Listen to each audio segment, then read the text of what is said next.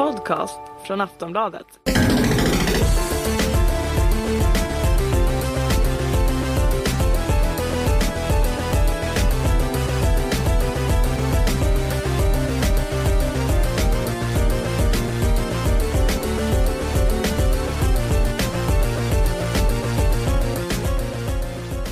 Du lyssnar på Spelarpodden med mig Kerstin Alex. Alfred Holmgren. Och Jonas Högberg. Idag ska vi prata om stridsmaskiner, IQ-fiskmåsar och gangsters. Med andra ord, spelvärldens alla stereotyper. Vilka är de? Varför finns de? Och varför är de som de är? Men innan vi försöker besvara dessa och många andra frågor vill jag klargöra att vi, vi ser dessa stereotyper utifrån våra egna perspektiv. Det kan hända att vi uppfattar vissa stereotyper som mer eller mindre stötande eller att vissa helt enkelt är mer synliga för oss och att andra därmed faller under vår radar. Vi prioriterar egentligen inget mer än något annat. Eh, Det är snarare så att vi kanske är mer medvetna om vissa av dem. Alfred, du är Aftonbladets spelredaktör. Det stämmer? Yes, det stämmer. Jonas, du är reporter och recensent på Spela. Jajamän. Och jag är recensent och krönikör på samma ställe. Eh, ja, jag tänkte fråga er vad ni spelar just nu. Eh, Jag kör ett litet spel som kanske ganska få av våra lyssnare har hört talas om. Jag vet inte ifall någon av er har testat det. Det heter Final Fantasy 7. Ja, det ringer en klocka någonstans. Ja. Men jag kör det på en faktiskt ganska obskyr konsol, nämligen på Playstation Vita, som ju inte blev den succé som Sony hoppades på. Och som de kanske förtjänade, för det är en asgrym konsol tekniskt sett. Tyvärr finns det inte jättemånga spel som man vill spela på den. Men det är kul att man kan köra gamla Playstation-klassiker. Så jag kör om FF7 för första gången sedan det släpptes för eh, ja, men nästan två decennier sedan. Wow. Grattis! Ja, tack. Jonas, du körde det ju för första gången för bara ett gäng år sedan. Så du har det ju mer i färskt minne än vad jag har. Ja, precis. Jag var inte överförtjust. Nej, du har inte det?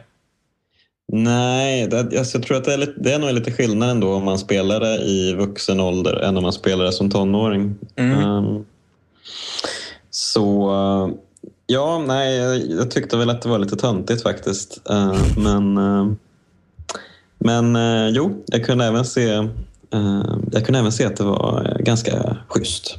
Alltså jag tycker det är så jädra charmigt. Det är det som slår mig nu. Alltså det är som att titta in i ett litet dockskåp eller någonting. De här små pyttiga miljöerna och de superdeformerade karaktärerna. Och det är väldigt detaljerade miljöer och så. Jag tycker det är väldigt mysigt. Och musiken är ju superhärlig. Jag tycker att det är liksom det bästa Final Fantasy-soundtracket någonsin. Och stridssystemet är asbra med materia och allt vad det är.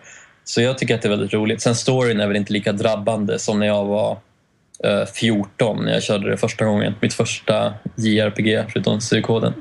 Um, men jag tycker att det håller fortfarande. Synd som sagt att eh, plattformen jag spelade på, PS Vita, att den döms ut som död av vissa analytiker och att den liksom aldrig kommer kunna repa sig från sina tröga första år på marknaden. Eh, Mm. Så den man kanske kommer väl står använda sig... den mer nu va? Kommer man inte det? Vad- I och med Playstation sa du? 4. Man kommer väl använda den mer, har jag för mig. Att Ja, Sony hoppas väl att man ska använda den mer. Men sig. frågan är ifall det kommer slå igenom på bred front när inte så många har PS Vita till att börja med. Frågan är hur många som kommer köpa den för att, eh, just för att kunna köra remote play och liknande. Mm. Det finns ju i alla fall ett spel som är fantastiskt och det är ju Gravity Rush. Det måste ni spela faktiskt. Det var jätte, jättebra. Sen finns ju även Street Fighter Cross Tekken. måste jag slå ett slag för. Till vita? Ja, i en asbra version. Okej. Ja, eh, Jonas, eh, nu har det blivit väldigt mycket Final Fantasy-snack här. Är det någonting du spelar, eller vad spelar du nu? Eh, nej, Eh, jag spelar inte Final Fantasy. Däremot spelar jag Trials Fusion, det senaste eh, spelet från finska Red Lynx. Um, motocross-spel. Eh, de tidigare delarna har varit magiska. Eh, det här nya spelet är inte lika magiskt. Eh, de har kört med något helgalet futuristiskt tema eh, och liksom skrotat den eh, gamla liksom, men liksom skitiga sköna motocrosskänslan och det här liksom Jackass-skådisarna har förpassats och nu är det liksom eh, sterila robotröster som hörs och eh, jag är förbluffad över det här bytet. Um, och uh, tycker att uh, det rent generellt uh, är sämre. Um, tyvärr. Mm, jag håller också på att spela det. Jag tycker väl att det är väl inte särskilt minnesvärt. Liksom. Mm. Men ja, yes. Är det Vad spelar annat? du då? Ja, vad jag spelar? Um, jag väl, det är väl Trials Fusion. Um, och så har jag börjat pilla på Child of Light från Ubisoft Montreal. Uh, men har inte kommit tillräckligt in för att kunna säga någonting, plus att det är embargo på det. uh, och och uh, Dark Souls 2 New Game Plus. Vilket innebär då att man igen. spelar om och att det är svårare helt enkelt. Så att man börjar med sin karaktär som man har haft redan. Eh, och Det är kul. Det är mycket enklare andra gången tycker jag i alla fall. Nu vet man ju vart allt ligger typ och vad man har att vänta sig i princip. Ja, precis. Du får väl nästan gå med i den här kovenanten också som gör spelet dubbelt så svårt. Eh, nej. så att du det- får en riktig utmaning. Ja, eller hur? Nej, tack. Så inne i spelet är jag inte. Jag tycker om att ha det lätt för mig ändå. Konstigt nog. Ändå är jag så besatt.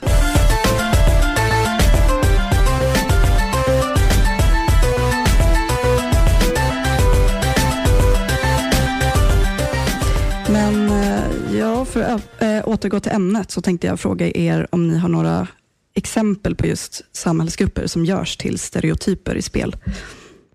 Alltså för mig känns det som så gott som alla. För att det finns ju väldigt få spelkaraktärer som inte känns som stereotyper. Mm. Eh, Fast när det handlar om obviously vita män så kommer de förstås mer lindrigt undan.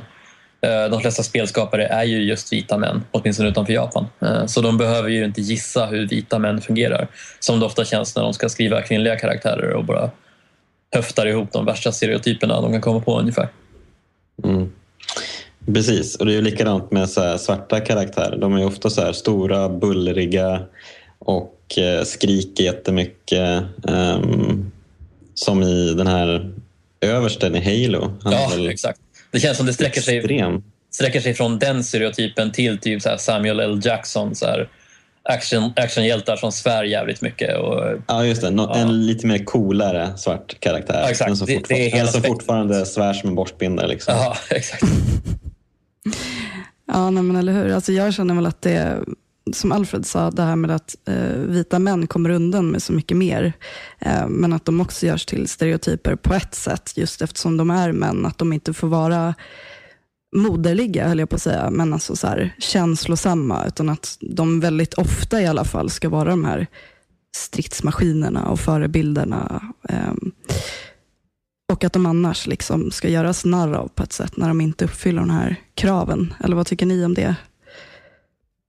Håller ni med? Ja, men det är väl ganska spot on. Um, alltså det enda uh, exemplet på en svart karaktär som eh, faktiskt tillåts vara uh, mer av en människa är väl kanske uh, Walking Dead-protagonisten. Um, ehm, han är ju... det görs ju ingen poäng av att han är svart. Liksom. Mm. Men sen, det känns som det har förändrats lite om vi kollar på vita män och det du sa Kerstin om moderliga egenskaper. Alltså det finns ju kanske fler idag eh, vita manliga karaktärer som får vara beskyddande. Jag tänker på eh, The Last of Us och eh, Heavy Rain och sådana spel där de, där de får vara mer av liksom, eh, omtänksamma föräldragestalter också utan att det anses vara gay och töntigt. Men eh, det är också en ganska långsam utveckling för de flesta är fortfarande bara liksom, hårda marinsoldater som går runt och mördar folk med ett leende på läpparna. Mm, jag tycker väl inte riktigt att Joel i The Last of Us var så känslosam som jag ville att han skulle vara. Alltså I början där, absolut, när vad ska man säga, i introt där man såg hur han hade en relation till sin dotter, men att han, ja, alltså att orsaken då, eller ja, eh, att var att han hade gått igenom ganska mycket under tiden. Men jag störde mig på Joel, och just att han var så kall och tråkig. Liksom. Och det förstörde hela spelet för mig, typ. Men Mm. att, jag kände inte att han kom loss förrän i slutet och till och med i slutet så var han för, för tråkig. Liksom. Men ja, Mm. Ja, vi får väl skatta oss lyckliga att det sker någon utveckling överhuvudtaget. Ja, absolut. Man ska väl inte klaga egentligen. Eller All ska man det? För annars utvecklas ju ingenting alls. I och för sig, i och för sig det är Exakt. alltid. Vi ska vara mer, ja, eh, mer obstinata.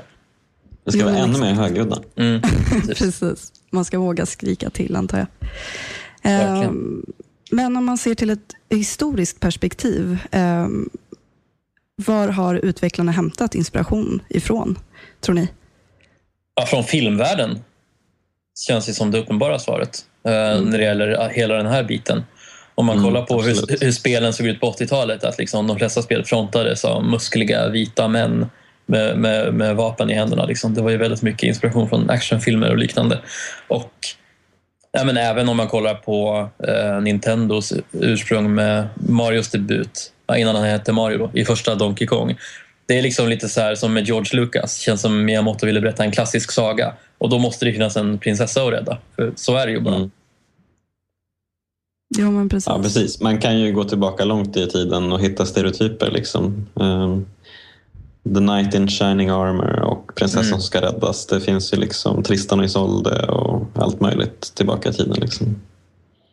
Exakt, Så- det, det verkar vara Men det har, väl, det har väl blivit mer helt enkelt. Alltså på mm, 80-talet där när eh, amerikansk film skulle vara så enkel som möjligt så kom det ju jättemycket eh, stereotyper. Men det är klart, det fanns ju stereotyper långt tillbaka i tiden också i filmen. Så. Men det har väl blivit, det har väl intensifierats eh, typ 80-90-talet där. Men sen så tycker väl jag att det ändå har gått tillbaka lite nu på senare tid. Alltså menar du film eller spel då, Jonas? Eh, I film då, på. Ja, men det är ändå, det är ändå liksom talande att spelen slog igenom på riktigt bred front utanför arkadhallarna på 80-talet. Eh, Mm. och just när eh, den här filmboomen du pratar om eh, exploderar. Mm. Precis. Det känns ju som så här standardformen för en spelstory på 80-talet var ja, men din flickvän har blivit kidnappad så gå och mörda de här 30 000 killarna så kan du rädda henne. Mm. Jo, det visar ju absolut att man påverkas av andra kulturformer och sådär. Eh, filmer av böcker och spel av filmer helt enkelt. Men eh, ja, det här med att utvecklare och utgivare eh, under väldigt lång tid har riktat sig till en viss typ av konsument. Jag skulle vilja säga unga killar och män. Eh, kan det kopplas till hur samhällsgrupper representeras och underrepresenteras i spel? Alltså, ja, det uppenbara svaret på den frågan är ju givetvis ja. Det vore ju sjukt att påstå något annat. Men Mm. det har inte, jag håller nog inte med om att de alltid riktat sig till samma sorts konsument, även om det liksom övervägande varit så. För Mm. spelpubliken var ju otroligt mycket mindre för några konsolgenerationer sedan. Alltså spelbranschen är ju väldigt mycket större. Den har ju växt enormt, även om den har stagnerat de senaste fem åren eller så. Eh, idag säljs ju fler spel till fler sorters människor. Och inte bara säljs, utan även spelas på Facebook och liknande. Så det är väl mest hardcore-spel som är fortfarande i stort sett enbart riktas till en viss typ av spelare. Ja, hardcore-publiken och vad man nu har för fördomar om vad sådana människor gillar för spel och karaktärer och så vidare. Men även där finns liksom undantag. Det är ju välkänt att en stor del av World of Warcraft-publiken är kvinnlig till exempel. Så där kan ju inte Blizzard bara tänka ja, men vi gör ja, men liksom, att kvinnliga karaktärer i WoW bara ska vara ögongodis med djupa urringningar så kan de ju inte resonera. Liksom, för att då riskerar de ju att alienera en del av publiken. Mm. Vad känner sen- du om det? Ah, förlåt, fortsätt. Ja, jag tänkte säga, det ligger ju i spelföretagens intresse att locka fler spelare. Det är liksom ja, men det, det är en kapitalistisk kultur om man ska vara krass. Eh, varje kund är ju en bra kund. Så, så länge de gör vinst och fortsätter växa, spelföretagen, så, så har de ju ingen anledning att fokusera just på vita män om vi utgår från att det är liksom så här, den gamla kärnpubliken, om man eventuellt är lite fördomsfull. Mm. Vad känner du, Jonas, om det här? Ehm, ja, nej men jag håller med Alfred, absolut. Det, så är det. det. Change is on the way, men det går extremt långsamt. Ehm, just nu så um, ser det väl i stort sett ut som det har gjort de senaste 20 åren fortfarande. Men ehm, det, finns, eh, det finns ju lite hopp, lite här och var. Fast gör det det? Ser det ut som det gjort de senaste 20 åren? Vad fasen? Alltså då, jag tänker eh, typ eh, Devil May Cry till exempel som kom förra året. Det är ju ett typiskt spel som hade kunnat komma för i alla fall 15 år sedan. Ja, ja att många spel ser ut som, som de alltid har gjort. Det är glasklart. Ja. Jag bara tänker att det har kommit mycket förändring. Och vi nämnde, Jo, men ja, absolut. vi jag nämnde ju Walking Dead liksom, som har sålt Mm. De sålde ju 21 miljoner eh, exemplar bara av säsong ett. Eller ja, 21 miljoner episoder så att säga, inte 20 21 miljoner av alla fem. Um, så det visar ju att change verkligen är on the way. Mm. Mm. Det känns som att det är just AAA-titlar där eh, utvecklare är väldigt pengakåta eller beroende av pengar. Liksom där, eh, ja, men som Jonas sa, att, att spelet hade kunnat göras för 15 år sedan. Liksom, med undantag från typ The Last of Us och ja, nu på senare år. Så, men det kommer ju fortfarande ut väldigt många spel som Devil May Cry och Castlevania och sådär. Där jag känner liksom att wow, okej, det här spelet var inte jag var inte tänkt att spela det här spelet överhuvudtaget. Eh, Jag kan få den känslan ganska ofta, men inte lika mycket som eller inte lika ofta som förut. Liksom. Nej, det är det jag menar är det centrala här. Att utvecklingen går allt snabbare och den kommer ju inte stanna av. Med tanke på att jag menar, varför skulle företagen vilja göra spel som en person som du, som är hardcore men inte man, inte vill köpa för att du känner att det inte tilltalar dig? Liksom, det ligger ju inte i deras intresse alls. Nej, Eh, utan precis. de kommer ju försöka vilja tilltala både sin kärnpublik, eh, återigen om man antar att det är eh, unga vita män då, som det väl åtminstone var på 80 och 90-talen. Eh, men samtidigt nå andra människor och då funkar det inte att slänga in en massa hånfulla stereotyper om folk som är säg homosexuella eller kvinnor eller bara heterosexuella män som är på ett annat sätt än alla de här mördarmaskinerna i spelen. Mm. Ja, men precis. Ehm, jag tänkte på Devil May Cry bland annat och Castlevania ju spelserier som sträcker sig långt bak i tiden. Ehm, och Mm. ytterligare en är ju Tomb Raider som då är ett väldigt omdiskuterat exempel på en sexualiserad eh, kvinna helt enkelt. Ehm, och hon har ju transformerats eller förvandlats ganska mycket eh, under de eh, 18 år som serien har funnits. Har ni sett någonting där? Vad har hänt med henne egentligen? Eh, Ja, det uppenbara är väl det rent eh, alltså utseendemässiga. Eh, Från början hade hon ju enorma bröst och getingmidja eh, och vad var- det med typ Tomb Raider Legend som det började bli bättre? Um, Alltså det senaste spelet, rebooten, då ser hon ju typ normal ut. Um, så det är, absolut, där, där ser man ju verkligen en förändring. Och sen så karaktären var ju betydligt mer trovärdig också. Även om hon fortfarande var liksom en superhjälte i nya Tomb Raider. Så var det ju betydligt trevligare att uh, ta sig an det spelet. Jag tror att om man jämför från 96 så i och med tekniken så ges det mer utrymme till karaktärsutveckling och till handling och sådär. Eller att man åtminstone vill satsa på det. Um, så att det kanske är enklare för utvecklare att, att ha någon slags djup bakgrundsstory. Till exempel med Tomb Raider från 2013. Att man fick se hur Mm. de verkligen mådde och kände och hur de blev Lara Croft helt enkelt. Just det, ja, okej. Och sen skaffade hon sig silikonbröst antar jag. Precis. Och blev Det är helt opersonlig. Och Ja. Lara Ja, det känns lite- plastikoperation. ja, exakt. Surgeon Simulator. precis. Raider spin-off. Men eh, har, ni, har ni några exempel på serier som har funnits länge och som har utvecklats, eller inte utvecklats för den delen? Eh, ja, ehm, jag tänker på eh, Zelda-serien. ehm, och rent specifikt då eh, Zelda själv. Eh, hon var ju från början en eh, damsel in distress och sådär. Eh, men i Ocarina of Time så fick hon ju helt plötsligt ge sig ut på fältet själv. undercover som Shake, den här Alltså, ja, hon ser ju typ ut som en pojke egentligen. Hon är liksom helt eh, klädd i tajta kläder och eh, är stenhård egentligen. Ehm, Här kan vi och, varna eh, för att, Jonas, här kan vi varna för att det här är en spoiler. Så ni som inte har spelat Ocarina of Time, ni behöver inte lyssna på de föregående 30 30 sekunderna.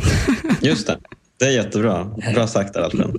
Eh, precis. Eh, och sen på slutet då så återgår hon till att vara eh, vänlösa Zelda igen. Då. Vilket ju är en bummer. Eh, och likadant är det ju i The Wind Waker där hon från början är den här balla eh, piratkaptenen Tetra. Eh, som, alltså det är ju en av de coolaste eh, kvinnliga karaktärerna. Um, jag har sett på i alla fall tycker jag. Mm. Men när hon får veta att hon, oj, du är prinsessan Zelda. Oj då, då ska jag ta på mig klänning och vara vänlös igen. Då. Inga problem. Det tyckte jag var lite skumt. Ehm, och de senare Zelda-spelen så har ju hon blivit ännu mera liksom den här flickan som ska räddas. Så jag tycker att de har stagnerat lite. Ehm, det var jättebra där i typ eh, slutet på 90-talet, början på 2000-talet. Där kändes det väldigt progressivt, eh, Zelda-serien, men det känns lite som att de har eh, backat lite. Ja, det är jättetråkigt verkligen. Jag spelade ju Ocarina of Time när jag var typ 10, så att för mig mm. var det så här ett big what the fuck moment när hon avslöjade att hon faktiskt var Zelda. Ehm, hade ni listat ut mm långt tillbaka att Shake var Zelda eller var det bara jag Nej. som missade det? Nej, Nej det tror jag inte. Det, det var en ganska bra um, surprise. Jag, jag, listade ut det för ungefär två minuter sedan när Jonas berättade. ja, okej. Okay. ah. aj, aj, aj. Hoppsan. Uh, så kan det gå. Ja, nej men överlag är det ju väldigt få kvinnliga protagonister i spel uh, och har alltid varit. Uh, en ursäkt är att sådana spel inte skulle sälja mer än de med manliga huvudkaraktärer. om man tittar på Metacritics lista över de 100 bästa spelen från 2013 så finns det bara fyra spel med kvinnliga protagonister listade. Ja, tre av dem är Tomb Raider till olika format och ett av dem är Gone Home. Eh, varför tror ni att den vita mannen är så populär att porträttera? Jag säger samma uh, sak här som jag sa förut, att Metacritic mm. lyfter ju fram uh, hardcore-spel, inte sociala spel och liknande. För de brukar inte recenseras av samma sajter. Men jag tror säkert att det här stämmer rätt bra om man kollar, uh, om man kollar över fler kategorier av spel. För det känns ju inte som att man utanför hardcore-sfären ser särskilt många kvinnliga spelkaraktärer heller. Och jag tror återigen att spelbranschen sneglar på filmbranschen och ser att den vita mannen alltid är ett bergsäkert kort och kör på det för att minimera risken. Alltså, eh, om man kollar på hur det ser ut i filmbranschen med Hollywood, eh, som ju är den mest synliga delen av den branschen, så Även om västerländska filmer nu har blivit stora över hela världen i Indien och ja, men, Japan och massor av avlägsna länder relativt till eh, USA så det är fortfarande att vita män går hem. Uh, för att det känns som att hela publiken över hela världen har lärt sig acceptera att det är liksom default. Och om man avviker från det så är det kanske en anledning att uh, betrakta filmen med viss skepsis på något sätt. Jag, jag har en känsla av att det kanske är magreaktionen. Eller åtminstone att Hollywood, Hollywood föreställer sig det. Mm. Jag tycker, det, jag tycker det är väldigt roligt att uh, nästan alla porträtterar uh, hjälten på exakt samma sätt med den här snaggade frisyren, uh, brunt hår, um, ser lite douchig ut. Um, liksom som om den skulle vara den typiska amerikanen på något sätt. Ja, jag vet inte riktigt. Ehm, där, där skulle man ju verkligen behöva hugga, hugga loss liksom. Och eh, typ låta lockarna falla eller liksom, eller ja. Locka, ge dem, ja, låta lock. Ge dem en hästsvans Limma fast dem igen. Ja, precis. ja. Spola tillbaka Precis. Eh, någonting jag reagerade på, eller reagerade och reagerade, men eh, i toppen så hittar vi ju GTA 5 och The Last of Us och Bioshock Infinite. Eh, om man ska karva lite i dem, eh, vad hittar man för slags eh, stereotyper där? Ja, men I Bioshock så är det ju så att eh, den kvinnliga karaktären syns ju mest på skärmen under spelets gång. Men samtidigt är man ju i egenskap av den starka vita mannen hennes beskyddare. Så att jag vet inte ifall det verkligen eh, motarbetar några stereotyper egentligen. Eller vad säger ni om just det spelet? Jo, men absolut. Det, det är väl likadant. Eh, precis. Det är väl Last of Us också. Eh, det finns en kvinna som hela tiden är i fokus men man är ju hela tiden spelaren som en man och därmed så blir det eh, jag vet inte riktigt. Det blir ju det här fokuset på våld hela tiden. Som, och de definieras av sina våldsamma handlingar. Och eh, ja, det är märkligt. Mm, Eh, I GTA 5 så är det ju liksom, där, finns, där är ju alla stereotyper. Det är ju så extremt. Det, där tänker de ju själva att de gör stereotyper eh, medvetet. Liksom. Men eh, det gör ju saken inte kanske bättre för det. Ehm, ja, jag vet inte. Vad säger du Kerstin? Ja, nej, men jag säger väl så som jag brukar göra med just GTA 5. Det här med att alla säger att det är, ja, men det är svart satir och de gör narr av alla. Men det, jag känner väl att det är skillnad på eh, att sparka på privilegierade människor i samhället och de som redan ligger ner i princip. Det är två helt olika saker att göra satir av dem. Och Då känns det som att man behöver någon slags, liksom, ja fast det här menade vi egentligen och det här är den kritiken vi har mot samhället. Och det tycker inte jag att Rockstar fick med riktigt, utan jag blev bara förbannad hela tiden i princip Mm, när jag spelade. Ehm, så det är väl det jag tycker om GTA 5 och det var därför jag hade så svårt för det. Jag förstår ju om man vill göra samhällssatir, men jag såg den inte någonstans egentligen. Typ. Nej, precis. Den är ju, det är ju ganska billig satir överlag. Liksom. Det är så här, de svarta karaktärerna eh, svär jättemycket och säger ehm, eh, nigga till varandra eh, hela tiden. Ehm, det känns ju väldigt verklighetsfrånvänt. Ehm, och eh, alla kvinnor är såna extrema skitstövlar. Liksom. Och verkligen vidriga allihopa. Så ja, jag vet inte.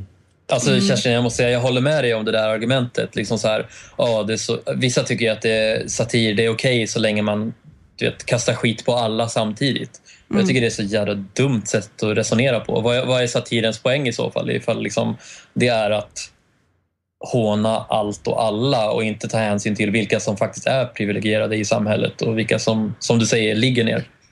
Precis. Mm. Det, Det förlorar helt sin poäng. Vad fasen, jag trodde poängen med satir var just att lyfta fram det korrumperade och ruttna i liksom, eh, ja, man blickar uppåt i samhället snarare än kanske främst neråt. För att vad är, vad är syftet med att liksom, ja, men de som är under oss i samhället, de är ju redan långt nere. De behöver inte kanske hållas ner bara för sakens skull. Däremot är det alltid intressant att granska makthavare och folk som folk som redan har väldigt eh, eh, privilegierade positioner på olika sätt.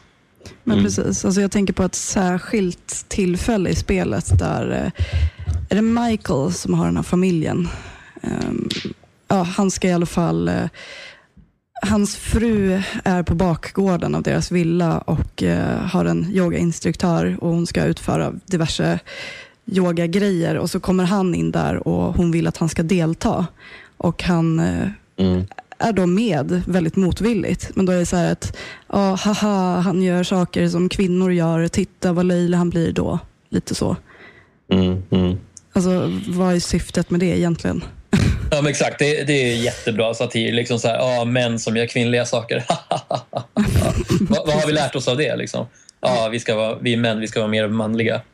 Precis, män får inte göra Nu blåser det skallen då istället. Ja, exakt. Det känns som en jättepraktisk läxa som man inte redan får lära sig av varenda jädra kulturyttring yttring dygnet runt som det är. Men precis. Oj, ja. Eh, men nu blev man lite trött. Får jag bara säga en till grej här? Självklart. Alltså när man kritiserar sånt här så är det är många som automatiskt anklagar en för att man bara vill vara politiskt korrekt. Och att man liksom vill plocka sympatipoäng genom att framstå som en så här schysst och renhårig människa. Men speciellt om man är kille, om man inte drabbas av de här grejerna eh, och om man ändå kritiserar dem. Och så tyck, alltså många kan inte fatta att man stör sig på sånt här på riktigt.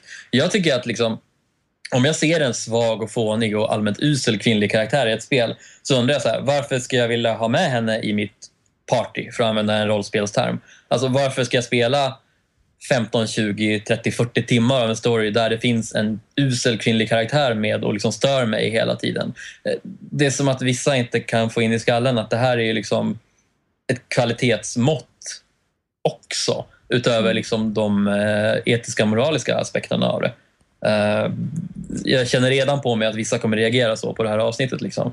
Åtminstone på när jag och Jonas kritiserar sånt här. Att det, vi bara gör det för att vi vill framstå som liksom så här, eh, någon slags hjältar. Men det är ju verkligen så att man på riktigt i magen känner att det, spelet blir tråkigare att spela när sådana här inslag förekommer. Tycker jag i alla fall. Jo, men absolut. Tala för dig själv, jag vill bara vara hjälte här. du vill bara ha... Ja, exakt. Du vill Ja. bara få, Precis. Jag, jag gör det här avsnittet bara för att kunna ragga sen på stan. ja, jag, drog, jag drog mig för att säga det, men okej. Om du vill dra det Ja, nej, men nu, nu är det all out in the open. Det är Ja. bra.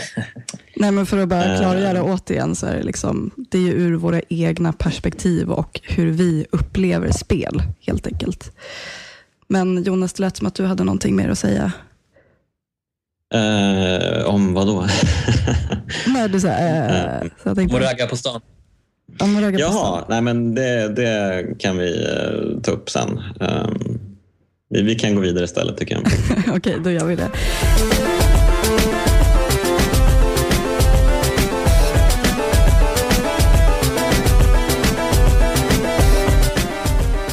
Ja, hur skulle ni beskriva skillnaden, om det nu finns sådana, sådana förstås, eh, i port- porträtteringen av diverse, diverse samhällsgrupper mellan väst och Japan? Ja, om man ens kan sätta västerländska utvecklare i samma fack, det vill säga. Vad säger du Jonas? Eh, ja, alltså det är ju, eh, det är ju roligt att eh, de eh, asiatiska utvecklare ofta Eh, de är ju extremt eh, västerländska i sitt tänk. Och i sin, alltså, de gör ju väldigt sällan karaktärer som är eh, japaner till exempel. De är ju helt sönderamerikaniserade egentligen i sin output. Så liksom Resident Evil-spelen så är det bara eh, amerikanska hjältar och eh, så ser det ut i många spel. Och även när det är så här rollspel så eh, ja, alltså de tänker ju på samma sätt, i, eller nästan värre då, som eh, de västerländska utvecklarna. Fast har inte det där också att göra med att eh, japanska, om man kollar på manga och anime, man ser ju Mm. inte på karaktärerna där om de är japaner eller något annat. För ni vet, de, de, är ju, de har konstiga proportioner, de har enorma ögon, de har lustiga hårfärger. Mm. Eh, Jo, jo, men de är samtidigt extremt vita. Ehm, så eh, jag tror definitivt att det har att göra med att de eh, förlorade andra världskriget och att därifrån så har de liksom blivit eh, tvångsmatade med amerikanska värderingar och, och liksom populärkultur och så. Och att det har satt sig på deras egen output.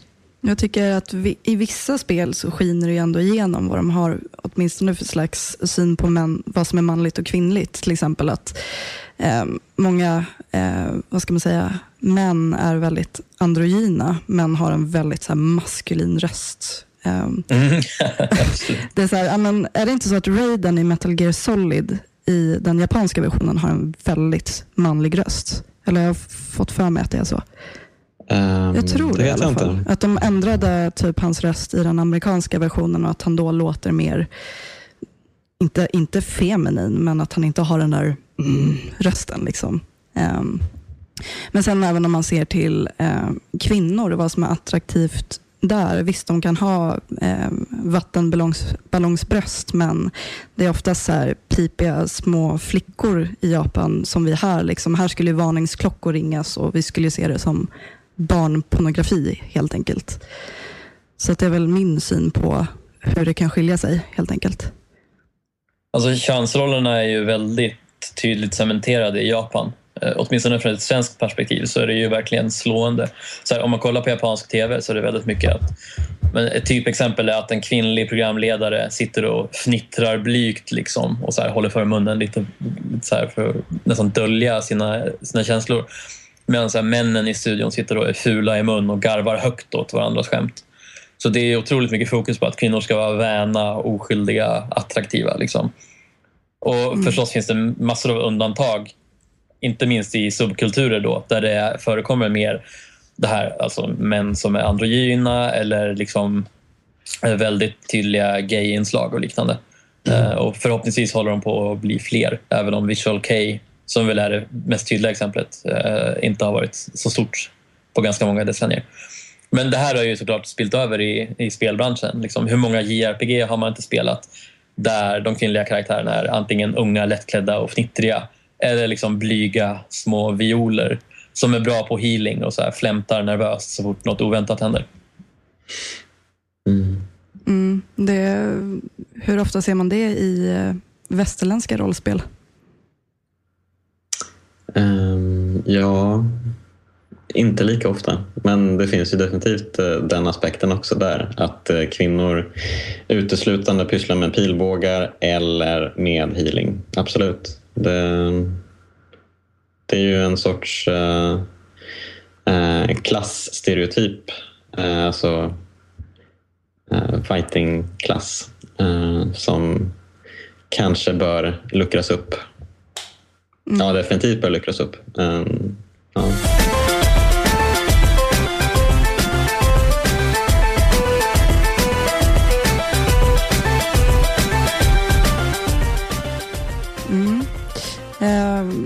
Jag skulle vilja prata om så, eh, samhällsgrupper som inte så många pratar om när det, när det handlar om underrepresentation och stereotypisering. Eh, och bland annat så är det eh, karaktärer med någon form av handikapp. Eh, och i det lilla utrymmet de får är majoriteten av de vita cismän. Och eh, cismän innebär ju då eh, män som föddes till män biologiskt och som alltid har identifierat sig med det könet. Alltså manliga män helt enkelt. Eh, och oftast blir eh, handikappet något som definierar de här karaktärerna. Eh, vilket är ganska vanligt även för kvinnor och icke-vita och så vidare. och så vidare.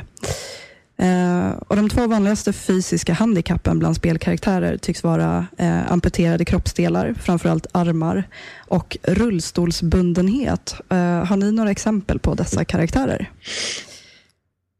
Uh, ja, i uh, Mass Effect så finns ju uh, mannen som styr skeppet, Joker. Han är ju, han är ju rullstolsbunden um, och är ju en fantastisk karaktär. Så Verkligen. det är Verkligen.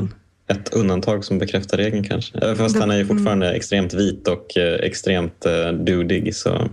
Jo, men när man ser till handikapp så är det så här, alltså det bästa med Joker är att det gör sig ingen grej av att han mm, har sitt mm. handikapp. Utan man måste ju verkligen eh, prata med honom eh, ganska länge för att kunna förstå att han faktiskt inte kan gå upp och gå. Så att det är ett bra Precis. exempel skulle jag säga ändå. Ja. Mm. Uh, ja, och sen så finns det ju um, lite mer knasiga exempel. Då. Uh, oftast när folk har blivit av med en arm eller så där så blir de ju värsta så här mördarmaskinerna. Ehm, de får, som i Bionic Commando till exempel, så får han värsta superarmen och kan svinga sig mellan byggnader och typ eh, eh, man blir helt enkelt eh, en superhjälte. Ehm, och det är ju lite tråkigt. Ehm. Mm. Jo men absolut och det är väl så i flera. Apropå Final Fantasy 7 så har vi ju Barrett Wallace Um, som du kanske vet vem det är, Alfred, eftersom du har spelat. Ja, jo, precis. Jag minns ju honom uh. även från min föregående eh, spelomgång. Han är svår att glömma. Ja, han har ju också en arm där han kan, eh, som han använder som vapen. Uh, och, men det, alltså jag får väl lite känslan av, jag kan väl inte säga, säga, så mycket kring det, för att jag har ju inga amputerade kroppsdelar, men, men jag får känslan av att det blir som att de säger att ah, hej hopp, du duger inte som du är om du saknar en arm och därför trycker vi på en awesome robotarm. Liksom, lite grann. Barrett har även kritiserat för att han är svart och för att han är eh, ja, men ful i mun och ganska burdus karaktär. Så att han liksom uppfyller även den stereotypen. Just det. Ja, precis. Eh, mm. Ja, och sen så snackas det även också ganska lite om bristen på icke-heteronormativa karaktärer. Och med heteronormativa så menar jag återigen folk som definierar sig som sitt kön och beter så som samhället ser att de ska bete sig. Um, om man är man eller kvinna. Um, och att man är hetero då och älskar någon som Eh, ja, också beter sig eh, som det könet, så som samhället förväntar sig att de ska göra. Men har ni några exempel på sådana som inte är heteronormativa och hur tycker ni att de har porträtterats i spel hittills? Jag kommer ju direkt att tänka på Poison från Final Fight som är ett av de kändaste exemplen. Apropå Street Fighter Cross-tecken som jag nämnde förut som är ett asbra spel, där är hon med och eh, ganska hård av sig. Eh, alltså hon var från början kvinna i den japanska versionen av Final Fight, Final Fight från 1988. Hon är en fiende i spelet då. Men sen eh, gjordes det om så att hon skulle föreställa en transsexuell man eftersom det är oschysst att slå tjejer. Så, och sen det spelet kom så har det varit liksom fram och tillbaka hur Capcom officiellt har sagt att hennes backstory ska lyda. Men i och med Street Fighter 4, alltså Poison kommer vara med nu i nya Ultra Street Fighter 4, så har eh, producenten Yoshinori Ono sagt att i Nordamerika så är Poison officiellt en, eh, en man som har opererats om till kvinna. Eh, men i Japan så är det en man som inte har opererats men klär sig som kvinna. Så det är liksom, jag vet inte varför det, det skiljer sig men det var Street Fighter 4-producenten tycker är den officiella storyn här. Eh, och Sen har det varit lite olika i olika spel om det är uttalat att det antingen är en transsexuell man eller en, eh, eh, någon som har genomgått ett könsbyte eller om det bara är en kvinna. Eh, punkt slut. Liksom. Och Capcom har flera gånger sagt att de vill att spelarna själva ska avgöra eh, och Det kan man väl ändå se som något positivt antar jag. För att när man, när man ser på bara själva ytan så ser hon ju ut som ännu en väldigt översexualiserad kvinna i en genre där det finns ganska många översexualiserade kvinnor. Eh, så att, att hon har den här hemligheten så att säga som bara vissa spelare känner till, det tycker jag ändå är rätt coolt. Mm. Mm. Ja, en annan, ett annat exempel är ju eh, Birdo ehm, den här rosa dinosaurien som eh, medverkar i Super Mario Bros 2 bland annat. Ehm, I ehm, manualen, den västerländska manualen så ehm, står det att eh, han är en snubbe som vill vara en tjej, typ. och eh, det här uppmärksammades ju ganska stort. Och eh, fick ju Nintendo då till slut när de uppmärksammade det i gensvar att eh, helt enkelt eh, stuva om karaktären och verkligen poängtera att nej, nej, nej, nej. Eh, det, det, är verkligen en eh, tjej. Liksom. Det är inget snack om saken. Eh, men så kom ju ett spel eh, för några år sedan till eh, Wii som inte släppts utanför Japan som heter Captain Rainbow där Birdo gör en cameo och eh, det var många som fick upp hoppet igen om Birdo att eh, hen skulle kunna vara en representation för en, eh, ja, vad, ska, vad ska man kalla det, en eh, icke heteronormativ karaktär. Mm. Um, i, i um, spelet så är Birdo fängslad för att hon har använt um, kvinnornas toalett. Och en robot trodde då inte att Birdo verkligen var en tjej. Så då måste spelaren gå till Burdos hem för att hitta ett särskilt eh, föremål som jag tror ska föreställa någon sorts massagestav. Och så ska man ta med den tillbaka som bevis på att eh, Birdo är tjej. Och det är väldigt så här... Eh, vad ska man kalla det? Eh, det? det? är svårt att veta riktigt vad det är som gäller här och det är väldigt skönt. Ehm, det görs liksom det slås inte fast riktigt eh, vad Birdo, vilken sexualitet eller vilken, vilket kön hen har. Eh, och det är jättekul. Men det är precis som med Poison. Liksom. Det har ja. ändrats lite från spel till spel och att inte ens eh, spelutgivaren själv är helt säker på vilken väg man ska välja där och att det är lite upp till spelarna. Att spelarna mm. har liksom fått ta över tolkning, att spelarna har tolkningsföreträde lite grann. Precis. Mm. Och att de gärna vill se den här, äh, ja att det inte ska vara liksom helt slaget i sten liksom. Nej men att de inte kanske vill att, ja men i Poisons fall vill de kanske inte att hon ska vara, eller hon eller hen ska vara en, äh, en kvinna rakt av utan många tycker att det är kul att det kan och intressant att det kan finnas en annan aspekt där. Mm. Mm, det är väl, vad ska man säga? Det är ju tråkigt att det här blir det stora snacket med karaktären ändå. Att de inte bara kan få vara i fred så som de är, utan att folk ska börja gräva och peta i och, och undra, liksom, är de män eller är de kvinnor eller vad är det? Liksom, vad, vad händer lite grann? Um, Ja, fast lite är det ju att folk vill ha en representation av, av den eh, icke-heteronormativa eh, grejen. Eh, Att, alltså att de vill hitta något positivt i det snarare än att de bara vill ifrågasätta och liksom, eh, tycka att det är något jobbigt eller så. Nej, nej, inte alls. Alltså, jag tänker väl, och det är väl ett tag kvar för oss alla innan det bara blir någonting normalt, tror jag.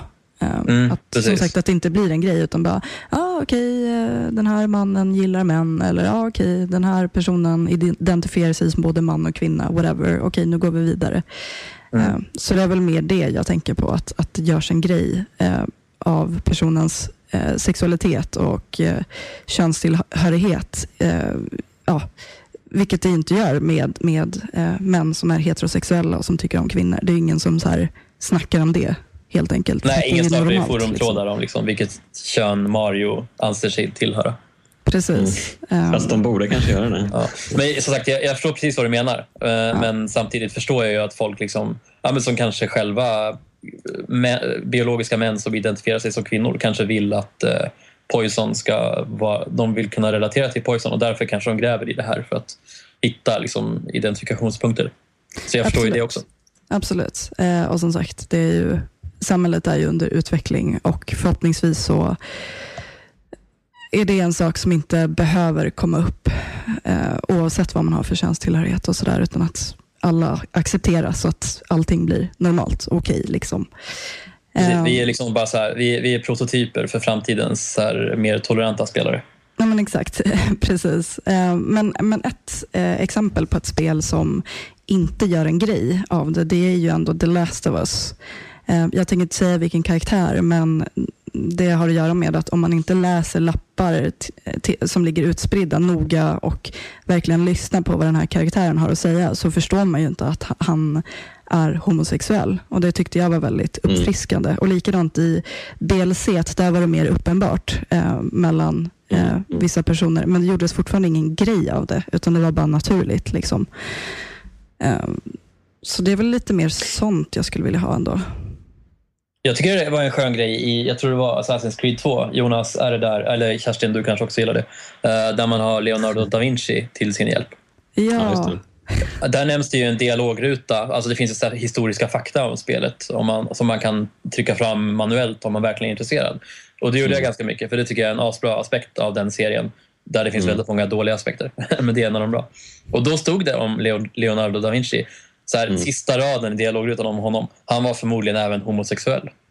Ja, precis. Ja. Han var väl ihop med sin lärjunge typ, eller något sånt. Alltså det finns ju a- skäl att anta att han hade eh, en del sexuella intressen som inte skulle vara lagliga idag också. Mm. Eh, ja, jag, jag är ingen historiker så jag ska inte slå fast hur det var. Men jag tycker att det, det här var också skönt. Han är ju ingen fiktiv karaktär då. Men att det nämndes i ett, så, en stor internationell blockbuster från Nordamerika. Liksom.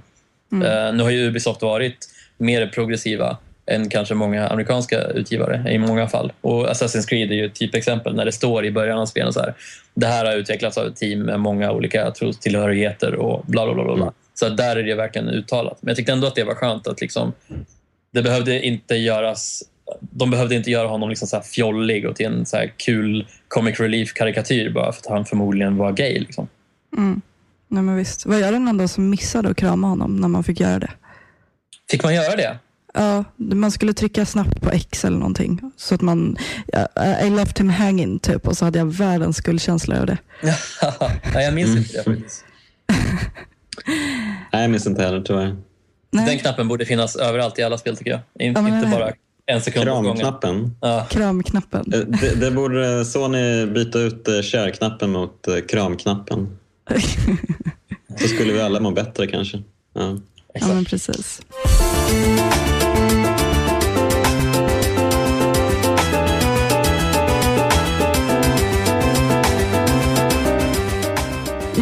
Utvecklare som kämpar med att eh, få in starka kvinnliga protagonister och även öka den etniska mångfalden. Alltså, jag kommer att tänka på då Ubisoft och Assassin's Creed-serien. Eh, men vilka Mm. utvecklare anser ni har lyckats med det här, förutom dem då förstås? Eh, jag kommer att tänka på Ubisoft och Beyond Good and Evil. um, eh, Jade, eh, protagonisten där, hon är ju... Eh, faktum är att eh, jag intervjuade Michel Angel om det här och eh, han berättade att de hade skrivit Jade som man hade skrivit en man. Liksom. Man hade utgått från att hon var en man och skrivit henne rent straight. Liksom. Det var liksom inget... man fogade inte in en massa så här bitar som man kanske annars hade gjort om det hade varit en kvinna.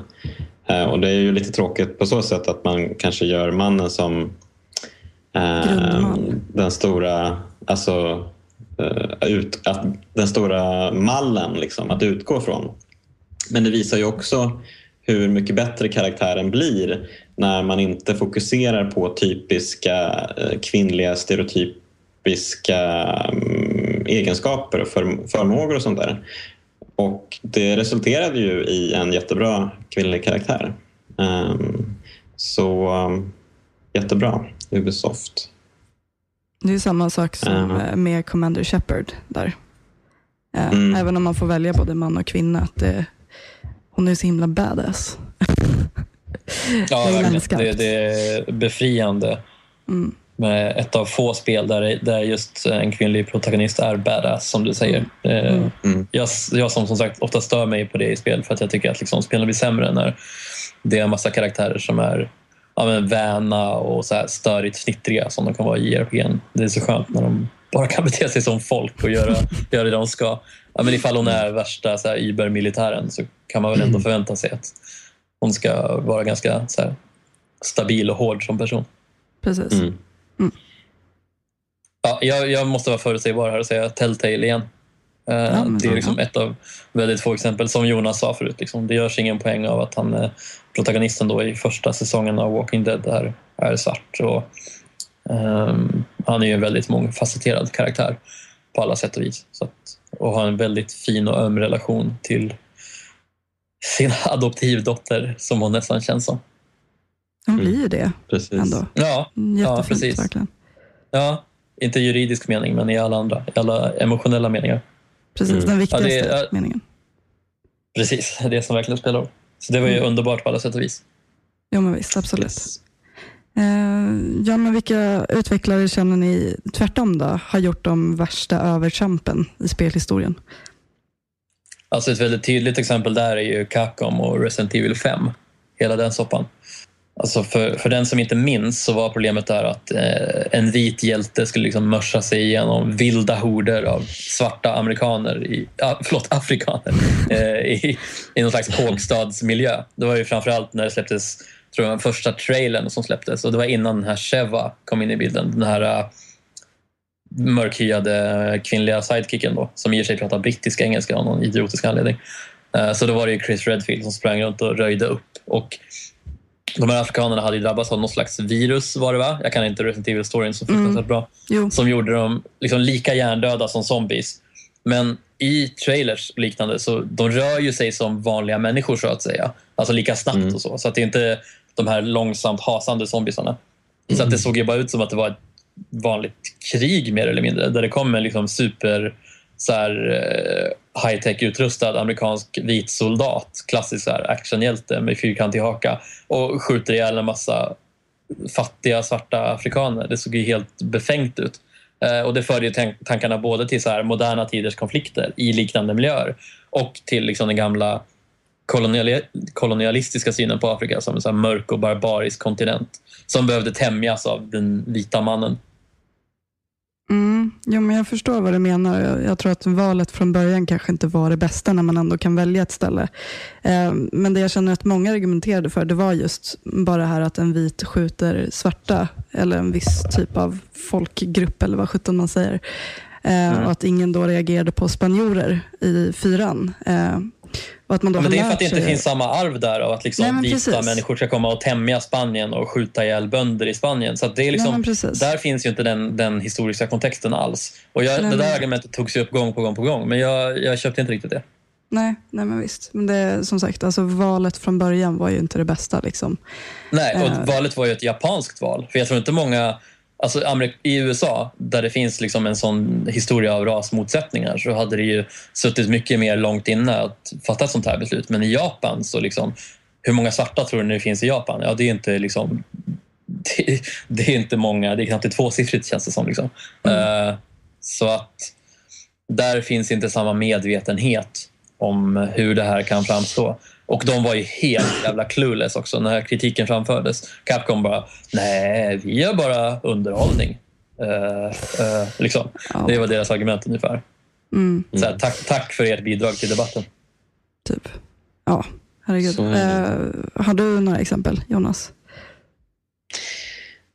Ja, jag tänkte på um, det senaste Deus Ex-spelet, Human Revolution. Eh, uh, där finns det en karaktär som... Uh, ja, hon är väl typ uteliggare. Hon heter Letizia och pratar som om hon vore plantageslav i USA på 1800-talet.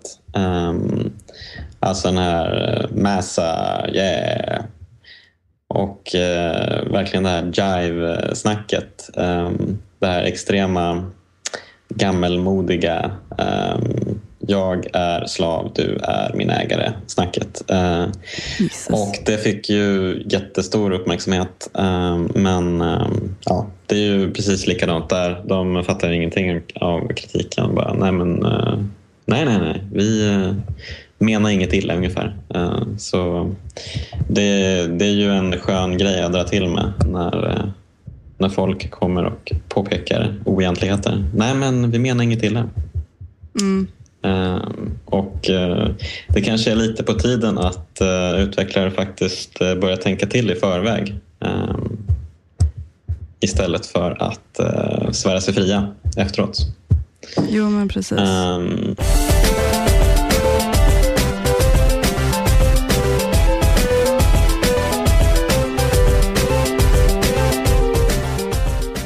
tänkte på det här med eh, om spelvärlden verkligen är redo för ifrågasättande och förändring. Då. För ja, kom jag osökt in på Anita Sarkeesian till exempel som eh, lyckades dra in närmare en miljon kronor på, på Kickstarter eh, för sitt projekt om att analysera tv-spel och deras porträtteringar av kvinnor.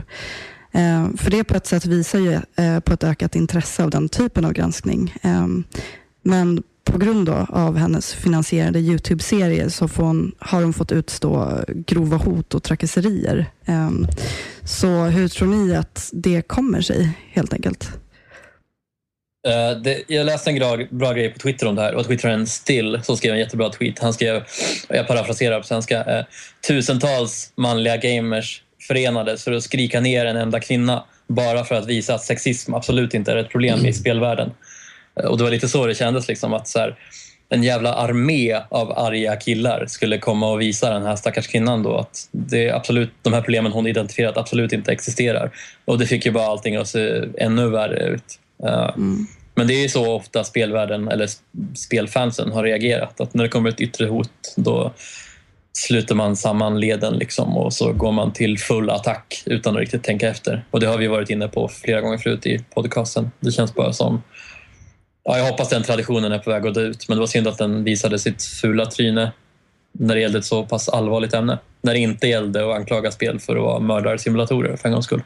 Mm, Mm. men precis. Det, jag känner väl också att det har förändrats. Fler vågar träda fram i kommentarsfälten till mina texter till exempel, eh, vart jag nu än skriver. Eh, och försvarar mig eh, på ett sätt. Man får ju tycka emot mig också, men det har blivit mer blandade åsikter än som när jag till exempel började skriva för Aftonbladet och det var verkligen, och det är så fortfarande, det är ju verkligen en mobb. Så, alltså massa män som gaddar ihop sig och säger att jag har fel och att spel bara är eh, fantasi och hittpå. Liksom, att man inte ska ta det så seriöst. Och sen så är det några tjejer faktiskt som ger sig in i det hela och som eh, skriver också att jag har fel. Återigen, det får man ju säga att jag har. Men då är det liksom jag vet inte, tiotals män som sluter upp och bara Åh, en vettig kvinna äntligen som så här, tycker som man ska göra. Typ. Ja, men jag känner väl att det är under eh, förändring det där. Eh, vad tycker du Jonas? Uh, ja, men jag håller med. Um, det, det, ser ut att gå framåt. Uh, jag, jag, tänkte på det här med ehm, Eh, kritiken mot Sarkisian. Vet ni vad den... Det finns ju de som... Alltså de har ju lagt upp så här Youtube-videos där de liksom påpekar alla hennes fel och allting sånt där. Och att nu för tiden, när, eh, alltså nu på senare tid då, när, när man framför kritik mot Sarkisian så är det liksom så försöker man göra det eh, eh, med citattecken något mera um, Eh, faktamässig grund. Eh, vet ni hur den ser ut? Liksom? Ja, från början var det ju det finns ju det här klassiska, eller eh, klassiska är ett lite fint ord, men det berömda, ökända snarare exemplet, vad heter det, Beat Up, Anita Sarkeesian, det här Flash-spelet eller vad det var som någon gjorde, där de tog eh, pressbilden på henne och gjorde så att man kunde liksom slå på den genom att klicka på den antar jag. Och så fick hon massa blåmärken och blev blodig och sådär.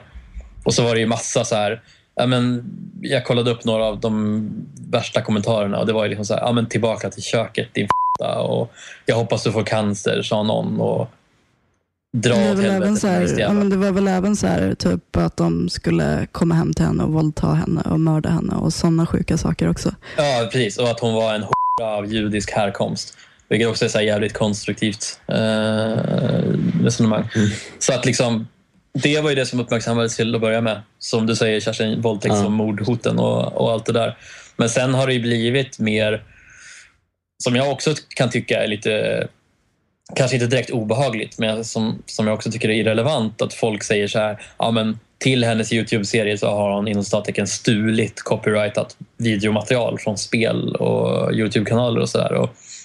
Ja, visst, det är väl ett problem i sig, men det gör ju inte att de problem Sarkisian belyser försvinner. Man får ju bemöta hennes argument kring det istället för att försöka liksom misskreditera henne som person. För det är liksom mm. som att säga så att om någon kritiserar nazismen eh, och så visar det sig att den personen liksom har inte vet jag, en, en parkeringsbot, då är, då är nazismen rentvådd helt plötsligt. Det är inte så det funkar. Nej, men precis. Det... Nej. Jätteskumt verkligen. Men äh, känner ni att spelkritiken är under utveckling idag? Är vi på väg någonstans? Ja, ja men shit, alltså skojar du? Det är, när jag började läsa speltidningar 1990 kanske, Mm. Eh, och ja, det har hänt ett och annat sedan dess. Vad sa du? Jäklar sa jag, det var länge sedan. Ja, det, ja. jäklar är korrekt. Ja. Det, det har förändrats jättemycket. Alltså det, det, jag skulle säga att eh, det jag såg när jag, såg det, när jag började se det var i speltidningen uh, Superplay som säkert många av lyssnare minns. På, uh, när var det? det var i slutet av 90-talet som de började ta upp liksom så här tveksamma politiska budskap i spel. Och, eh, eh, de hade även en kvinnlig skribent som heter Lovisa Lundström som jag tyckte var jävligt bra. Som tog upp eh, hur kvinnor porträtteras. Och det började även då de manliga skribenterna bli influerade av och också ta upp och mm. kritisera. Och sen har det bara ökat lavinartat. Så jag tycker att Sverige, alltså svensk spelkritik, om man jämför med engelskspråkig sådan, vilket är den enda, det enda andra alternativet jag själv kan läsa, så tycker jag att svensk kritik var väldigt tidigt ute med sånt här och sen har det ju verkligen bara gått åt rätt håll sen dess. Mm. Ja, men absolut. Vad känner du, Jonas? Jag, jag håller med. Jag tycker att eh, det kanske är dags för lite mer granskande, eh, granskande kritik, speljournalistik och sådär. Eh, det skulle vara kul tycker jag. Alltså journalister som verkligen undersöker eh, spelföretagen och eh, deras eh, etiska och moraliska eh, göranden till exempel. Eh, men eh, det ligger nog ännu några år i framtiden tror jag. Eh, Eh, men absolut, det går åt rätt håll. Mm. Eh, ja, har ni någonting att tillägga? Annars tänkte jag sätta punkt för det här avsnittet. Eh, sätt punkt du. sätter jag punkt.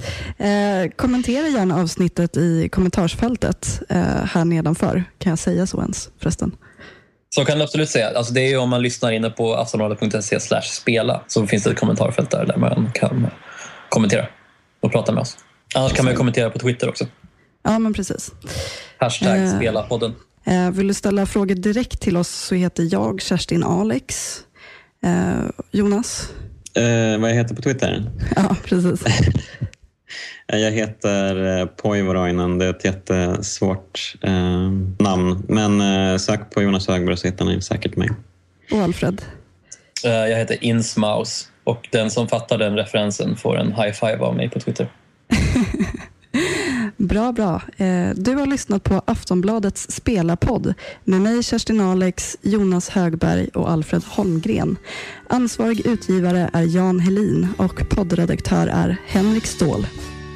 Yay! Yay! Link, kom to town